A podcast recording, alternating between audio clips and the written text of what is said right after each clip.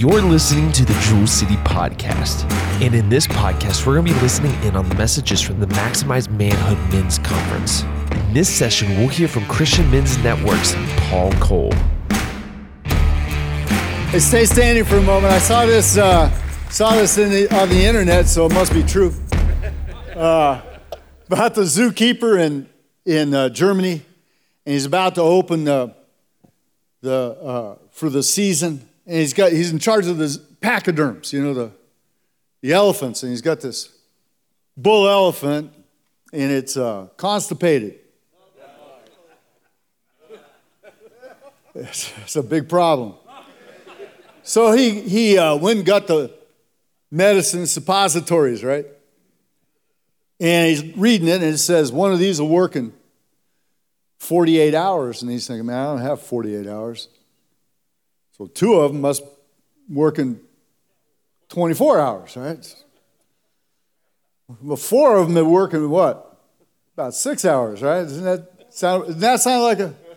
How many, how many of us like more horsepower? Come on, somebody.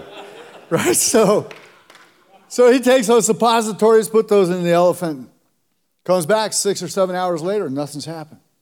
Man. Comes back about another hour later, nothing's happened. He's like, kind of walks behind the elephant. And right then, everything that was in the elephant comes out of the elephant, kills him. 150 pounds of King James says dung. 150 pounds of dung. Just his feet sticking out. They find him a couple hours later. Dead. That man was in the wrong place. Come on, somebody go with me. At the wrong time.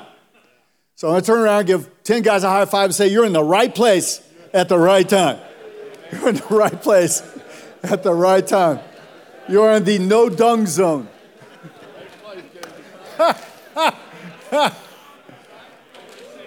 yeah. Yeah, have a seat, have a seat, have a seat. Finish strong.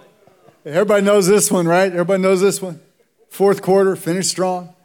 Come on, turn around somebody says fourth quarter, finish strong, finish this thing strong. You know, we're going to know pretty soon who had the beans. You know, hopefully everybody did, right?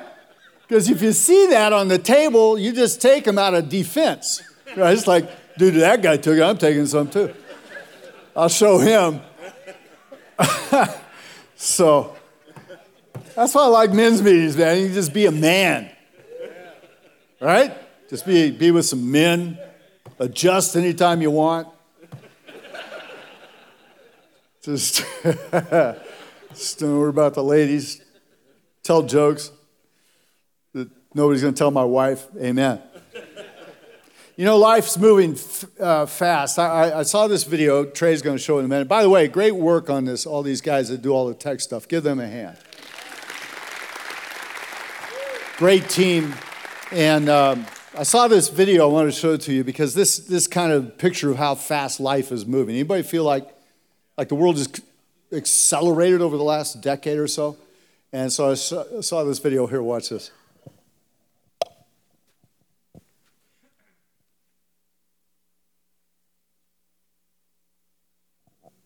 But Holland comes in for a pit stop. Time to refuel and change tires.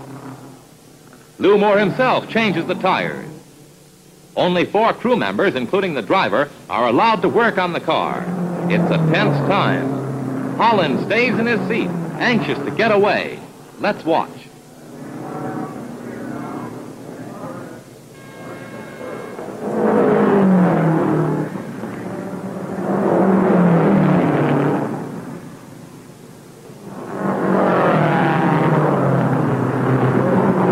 Anybody getting nervous?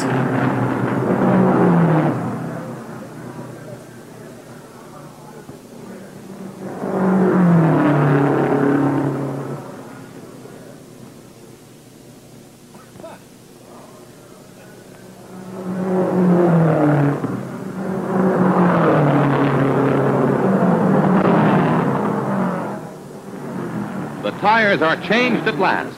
A crewman polishes the windshield as Holland moves away just 67 seconds after he stopped.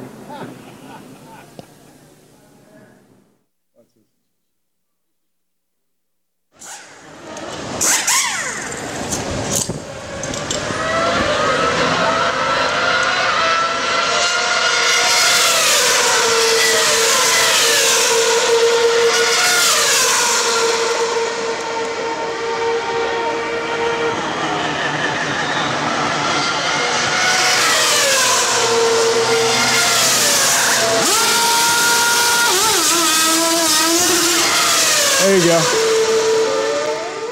That is how fast life is moving today, isn't it? Amen? amen? Say amen to that one. That's how fast life is moving. That's why you have to have the Word of God in you. That's why when, uh, when pastors uh, talk to us as men about being in the Word and in prayer, and Pastor David hit that thing about prayer, the intimacy and adversity of David, you know, that, that in us is what guards us when life comes that fast because now you're, you're like that uh, it's like it's like being a linebacker. You can't think about what you're about to do. You just have to do it. It's trained response. What happens is this is that your system of thinking is perfectly designed to achieve the results you're now getting. Where you're at in your life today is the result of yesterday's thinking. Turn to somebody and say dude he's talking to you because and, and you need this I know you, you needed this. So, what happens is we, we put into ourselves a system of thinking based on input. Neural plasticity takes place as things come into us, and when we put the Word of God in there, it begins to seat in our hearts. And I don't want to get off into this, but the fact is, is that the heart has a uh, what's called cell memory, and things come out of our heart quickly. You ever have something happen and you just react? Right? You just react. Anybody ever get cut off on 79 and you just react? Just waving at the guy? Like you're number one? Come on, somebody. Just turn to some guy and go, hey, he's talking about you again. It's about you again. How did he know? life, life happens fast, so it's what we put in and I believe that what we'll find out, Pastor Robert, someday, medical science continues to prove the Word of God.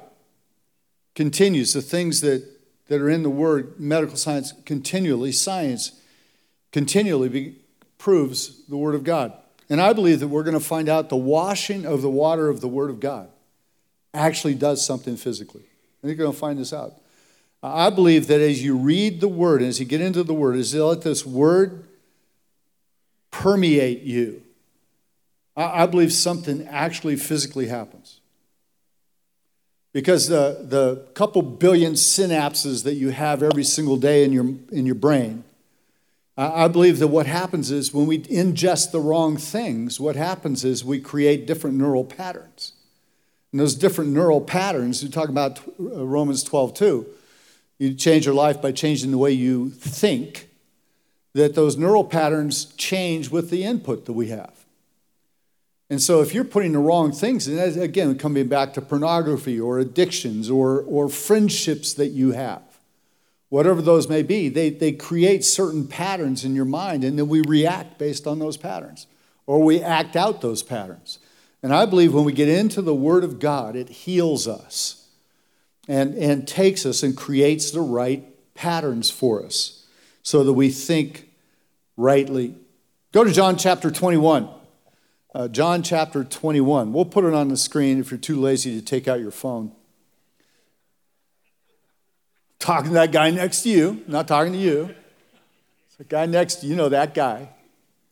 And so I, I want to look at something here because this is a freeing thing. When I really discovered this in my life, and not that long ago, just a few years ago when this really spoke to me in a very deep way. It set me free in some things, in, in how much Jesus loves me and how much the Holy Spirit desires to be with me no matter where I'm at, even if my thinking's not exactly right. Anybody ever done anything you regret? All right, talking to the guy next to you again. In fact, turn to the guy next to you and go, dude, I think he's got me this time. You ever do anything you regret? You ever say anything? You ever hit a text and you go, wait, wait, wait, wait, wait, wait, I just hit send. No, no, no, no. Your wife's like, what? Go, no, no, didn't mean that. It was, it was on voice text. I'm sorry. Right? You ever, you ever have something happen and, and you're like, man, I, I wish I could take that back? And that's what happens in John 21. It's a really um, remarkable story of Jesus himself redeeming a man's life. And it's our story. Uh, one of my favorite doofuses in the entire world is a guy named, uh, is a guy, and this, this happened in, uh, in England a few years ago. And, and this guy, uh, let me grab his, his name again because it, it, it cracked me up when I read the whole report on him. Nick Flynn. Nick Flynn. So January of 2008, show that, Trey, show that first uh, vases. So these, these vases in January of 2008, those vases, there's four of them actually, and there's a picture of three of them. These vases are at, at the bottom of a stairway at the Fitzwilliam Museum in Cambridge, England. And each of those, each of those vases is worth about a half million dollars, $500,000 each. They're from the 12th century Huang dynasty of China, handmade hand painted. Half million dollars each. There's four of them, and they're at the bottom of the stairs. And Nick Flynn, 2008, January, is standing at the top of the stairs. And he looks down and his shoelace is untied. So he thinks, well, I'll just tie my shoelace. They asked him later, hey, what were you thinking as you fell down the stairs?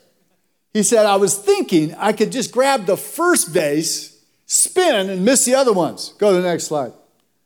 Didn't work. Now, here's what's great. Look, go to the next slide, Trey. That's an actual surveillance shot of Nick Flynn having just destroyed $2 million worth of faces. Over the next four years, top experts in the world put those vases back together. They look the same, they look great. I mean, you would never tell that they'd been broken. Yet those vases are now worth $50,000 each. $50,000 each. And Nick Flynn regrets having had that happen. John 21 is Peter dealing with some regret.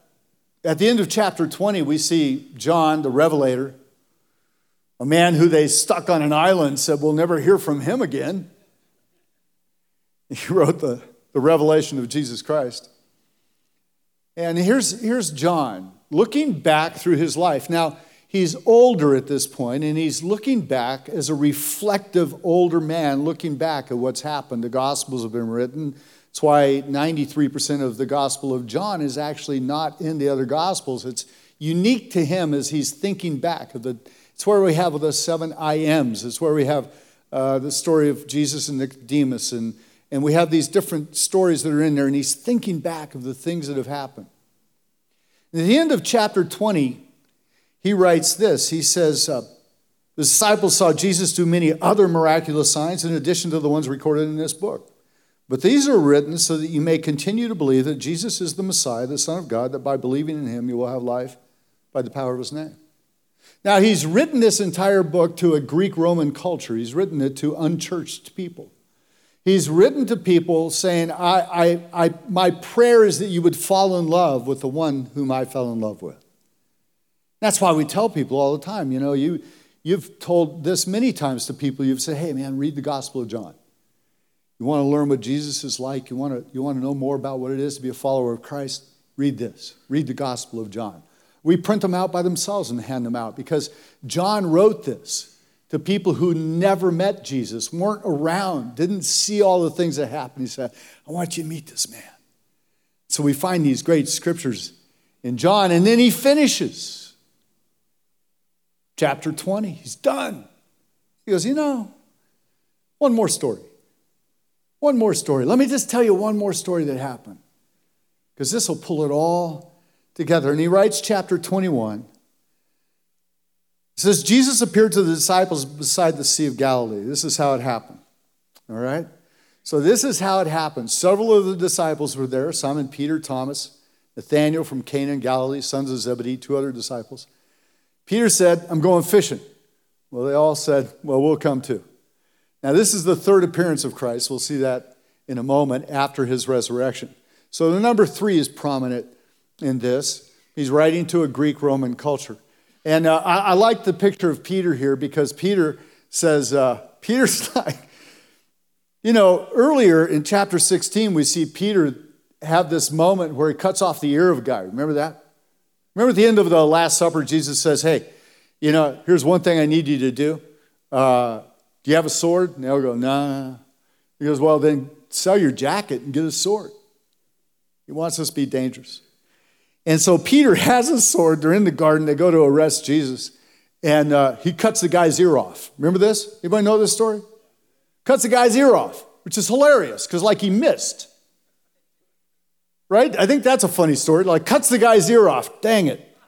And uh, trying to stop it. Jesus picks, this is a great story. I mean, you have to read this as real people. It really happened. Jesus picks the man, man's ear up, goes, puts it back on, goes, guys, we okay? We good? Because they're all like, Ugh! they're all bowing up, you know. And uh, puts the guy's ear back on. Yeah, it's, it's good. Okay, we're good. And that's Peter, you know, impulsive, right? He's just, he's just that guy. And then there comes that moment where he's looking at Jesus across a courtyard, and it says he's standing at a charcoal fire. And standing at this charcoal fire on how many times? How many occasions? Three occasions. People ask him, Aren't you with that guy? And one time it says he even swears. He says, no, I'm not with him. Not with him. I'm not with him. Now we see Peter, and by this time, Jesus has appeared to him and a number of other people. We know there were 500 appearances of Christ in that 40 days. And there's Peter, and, and uh, he's not sure what to do. Jesus has died, he's resurrected, but like, what do I do now? Right? What do I, man? Because now he's thinking back. Think about this. He's, he's the guy, the only one he knows in his whole circle that actually said, I'm not with him. He actually told people, No, no, I don't know the guy. I don't know. I'm not with him. Now here he is. He doesn't know what to do. So what do you do when you don't know what to do? You go fishing. Can I get an amen from? Or hunting. Okay, get an amen from Cody. Right? You just you just go to your default. You didn't know what to do. Now we see a little bit of Peter's makeup in the sense that when he said, I'm going to go fishing, what did everybody else do? Huh? What did they do? They all say, Yeah, we'll go too. So there's a leadership gift in Peter already. Because we can see that. Because when he decides to go fishing, everybody else says, We'll go too. This says they were out in a boat that caught nothing all night. How many of you have gone fishing like that before? At dawn, Jesus was standing on the beach. The disciples couldn't see who he was. He called out, Fellows, have you caught any fish? No, they replied. Another translation says it, says it this way Hey, boys, you haven't caught any fish, have you? I go, No. Now, this is a setup. This is a setup where Jesus is showing up in order to help Peter. Because Peter's dealing with regret. Think about the regret you would have. The, guy, the same guy that walked on water, the same man that took a sword and tried to defend Jesus, and then he denies him three times. What's your heart like? What's the regret like? What are you thinking at this point? John says, Hey, there's there's Jesus. Now, I like this one. He says, uh, Fellows, if you caught any fish, no, the reply. He says, Throw your net on the right hand side of the boat and you get some. This is hilarious because if you're fishing, how many times have you put your net everywhere? Come on, right? If you're fishing, you haven't caught anything. I was fishing uh, Tuesday, and uh, we didn't catch anything in the first. So we, what did you do? You change flies, right? How many casts? About three. you can see them right there. Yeah, okay, that's not working. We'll put this one on. How many of you know you changed bait, right? So these men have been fishing all night, haven't caught anything, and Jesus said, Put your net on the right side. There's a lot of symbolism and semiotics here in the sense that the right hand side is where Jesus is, it's a seat of authority. There, there's, there's certain pictures here. It says, Put it on the right side. So they did. And they couldn't haul in the net because there were so many fish. Then the disciples, Jesus loved, John, said to Peter, It's the Lord. When Peter heard it was the Lord, he put on his jacket for he'd stripped for work, jumped in the water, and headed to shore. The others stayed with the boat, pulled the loaded net to the shore, for they were only about 100 yards from shore. Now, let me just hit something here on this, on this, on him putting his jacket back on, because now Peter's dealing with his identity as a man. Peter's dealing with who he is as a man. Not sure where he stands with Jesus, not sure what his identity is, not sure, you know, where do I fit in all this? Do I still measure up? I'm sure I don't. He's got these regrets. In those days, you remember the people when Jesus came in on a colt before his crucifixion? You remember all that coming into Jerusalem? And it says that people had palm branches, and it said they also threw their coats in front of that colt or donkey, right? Well, that, the reason they did that is that they were not just, it wasn't just something you did in that day. It was very different because what they were doing was saying, I take my life and who I am and put it in front of you. Because in those days, that jacket represented their position or station in life. Dr. Dino wears a certain type of thing when he's at the hospital. If you're, you know, if you're mining, you, you wear a certain type of clothing. If you're a butcher, you wear a certain type of clothing. If you're if you're a welder, you've got certain types of things and gloves that you have. And, and so each one of us may have different look. If you're if you're selling a certain product, you may have their name all over your jacket and your shirt. And that, that positions you. And so for Peter, that jacket, what he was wearing was the jacket or the outer covering of a fisherman, because that was his identity. And so rather than just jump in the water, he thought, man, I don't know what my identity is. I'll just put this back on the identity of a fisherman, because that's how I, I know I'm that. And he swims in, and look what happens next. Watch with me says they found breakfast waiting for them. Others stayed in a boat, pulled it in. When he got there, they found breakfast fish cooking over a charcoal fire and some bread. Bring some of the fish you've just caught, Jesus said. So Simon Peter went aboard and dragged the net to the shore. There were 153 large fish, yet the net hadn't torn. Now, a couple things happening here. Fish cooking over what kind of fire? What kind of fire? It's only two places in the entire Bible that, it's, that it specifies a charcoal fire. It's here, and it's the place where Peter denied Christ. You ever walk through a place and you smell some, some food and it just reminds you of the food your grandmother used to make? You ever smell like a, a peach cobbler or something in a restaurant and it reminds you of something your aunt used to make? And you ever have the fragrance, you ever smell something and it reminds you of someplace else? or reminds you of a particular moment. Fragrance, one of the most powerful olfactory. It's a, one of the most powerful senses we have. As men, you ever, you ever go in someplace, you ever have that thing where you, you smell danger? You smell a problem? You ever have that? I mean, we talk about it like that. And here, Jesus brings Peter back to that same atmosphere that he was in when he denied Christ. Okay, so watch what happens next. So, how many fish did they catch? It's a little sidebar. Just a little sidebar. This is, uh, let me show you, because this is, this is a clue that was written for the Greeks and the Romans. Go to the, give me that next slide there, uh, Trey, the one with the two circles. Yeah, yeah. So this, this overlapping circles, this is the start of modern day geometry.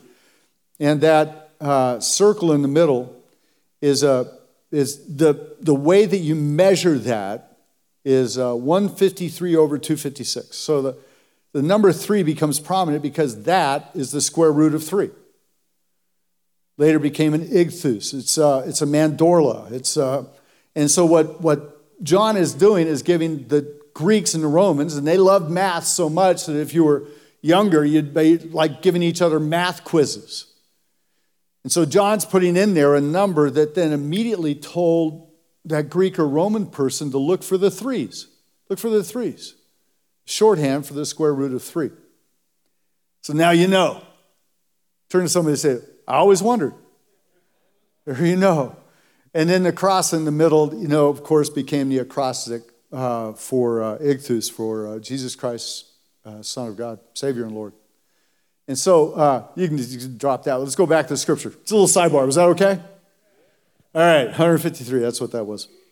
So now we're looking for the threes. What happens next? Look at it with me. Go to the next. Go to the next scripture. What happens next? What happens next is that Jesus then says to Simon, Come and have some breakfast. This is the third time. We see this again, the third time Jesus appeared. After breakfast, Jesus asked Simon Peter, Simon, son of John, do you love me more than these? Yes, Peter, you know I, yes, Peter said, you know I love you. Then feed my lambs, Jesus told him. Go to the next one. Then he said, Simon, son of John, do you love me? Yes, Lord, Peter said, you know I love you. Now, how many times is that? How many times has asked him? Twice, right? Twice so far. Now, the, the tense within the actual language here is, is sort of not flippant, it's just somewhat casual. Do you love me? Yeah, I love you. Yeah, Peter, do you love me? Yeah, yeah, yeah. Peter's still dealing with this thing.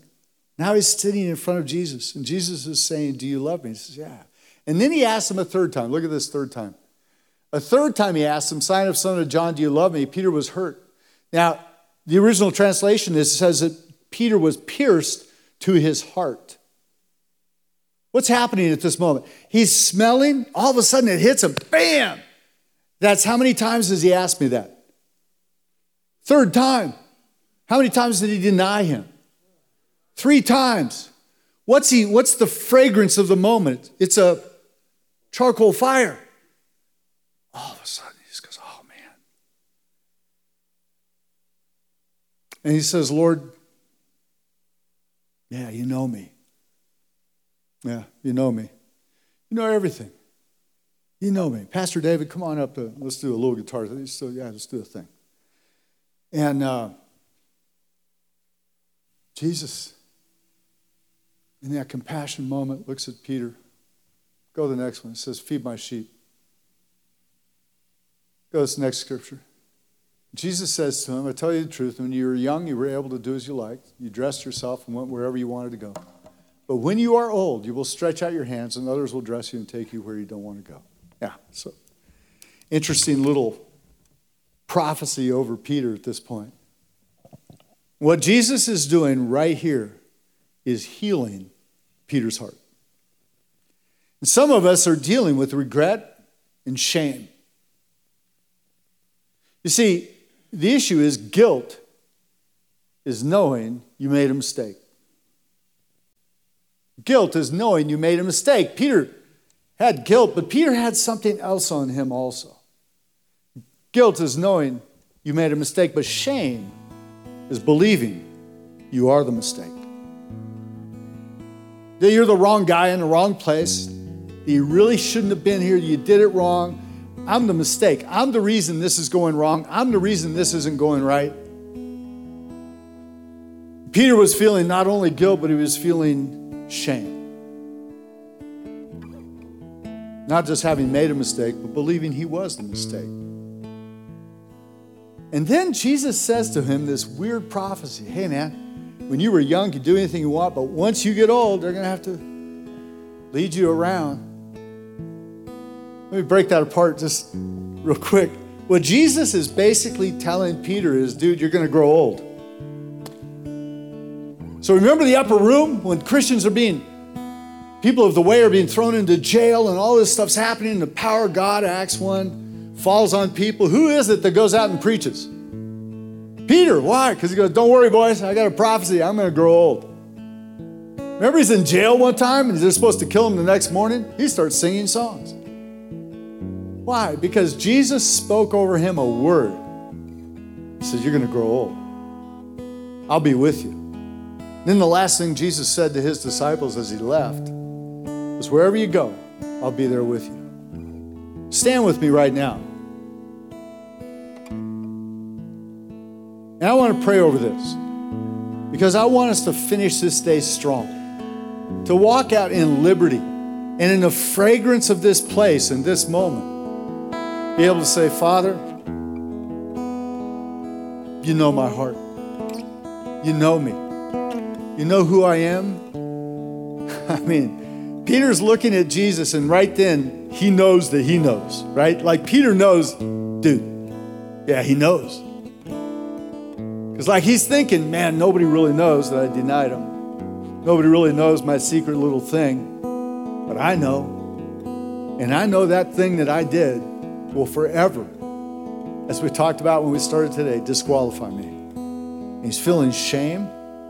He's feeling like, I don't measure up. And then Jesus speaks a word over him. He says, Go feed my sheep. In other words, get back on mission. Get back on mission. Pick the harp up again. Go back to the harp. Go back to that place where we were together in intimacy. Go back to that first love. Because I forgive you. That's what he's saying right here. He's saying, Hey, feed my sheep. I forgive you. We're good. 2 Corinthians 5:17, we talked about it in the first session this morning that you are no longer that old person, you're a new creation. Right here, I want to finish this today with the fact that Jesus has forgiven us of all our transgressions. And what John did here was tell us what happened in Peter's life, and what Jesus did for Peter is redeem him. The redemption of Christ is tell him, hey, feed my sheep. And from that moment of forgiveness, from that moment where Peter's released, that charcoal fire, that same atmosphere, from that moment, the Church of Jesus Christ has exploded and never stopped. And it's that moment of setting us free, not only from guilt, but from shame. Have you done something you regretted, said something you regretted, had something towards somebody and you thought, man, I, I need to get this right, never could. You just kind of sit with that thing, and we want to release it today. Because the power of the life of Christ and his death on the cross was when he said, Forgive them, because they don't know what they do. Forgiveness. The power of Christ in our lives and the greatest power we can give to somebody else. I forgive them. Everybody raise a hand with me right now. Father, in the name of Jesus, I, I uh, trust you and your spirit right now. In this moment of intimacy where we say to you, Forgive me. And we receive that same forgiveness that Peter received to be released of shame and regret. If you're here right now, I want you to just begin to name that. Say, say, Father, you know me. You know I did that. You know that thing happened. And I regret it, but I ask you to forgive me. The Bible says that no matter what it is, we can come to Him, ask Him to forgive us, and He will forgive us. Placing no condemnation on us. But through Jesus Christ and the blood that was shed on the cross of Calvary and the power of the resurrection, right now, come on, lift your hand up right now as you say, Father, forgive me. Release me from the identity of regret.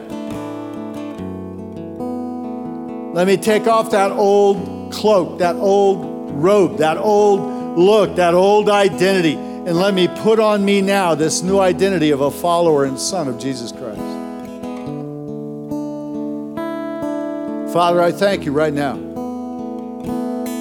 that in your love and your grace and your mercy, you forgive us. And your mercies are new every morning. Revelation 21, God says, From heaven, I behold, I make all things new. Word of God says, My mercies are new every morning. God created the calendar so that things would be new every day, every month, every year. Newness of life. So, Father, I thank you for newness of life right now. I thank you for releasing us from these things that have held us back. I thank you for the freedom of this moment, Father. All right, Trey, put up one more slide. I'm going to show you one more thing. Because I love this whole picture of that, that last uh, bowl there. There's a, there's a Japanese art, ancient Japanese art called kintsugi. And uh, this is, uh, this is a master piece of art right here. And what this is is a bowl that uh, was about $100 if you just bought it before it was broken.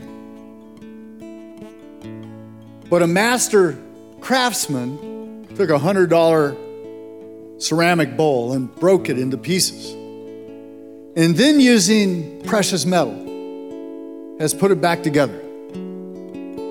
Now that bowl started out at $100. A master craftsman took it and fashioned it into something new using precious material. And that bowl right there is $985. See, remember Nick Flynn? Remember those vases that were broken?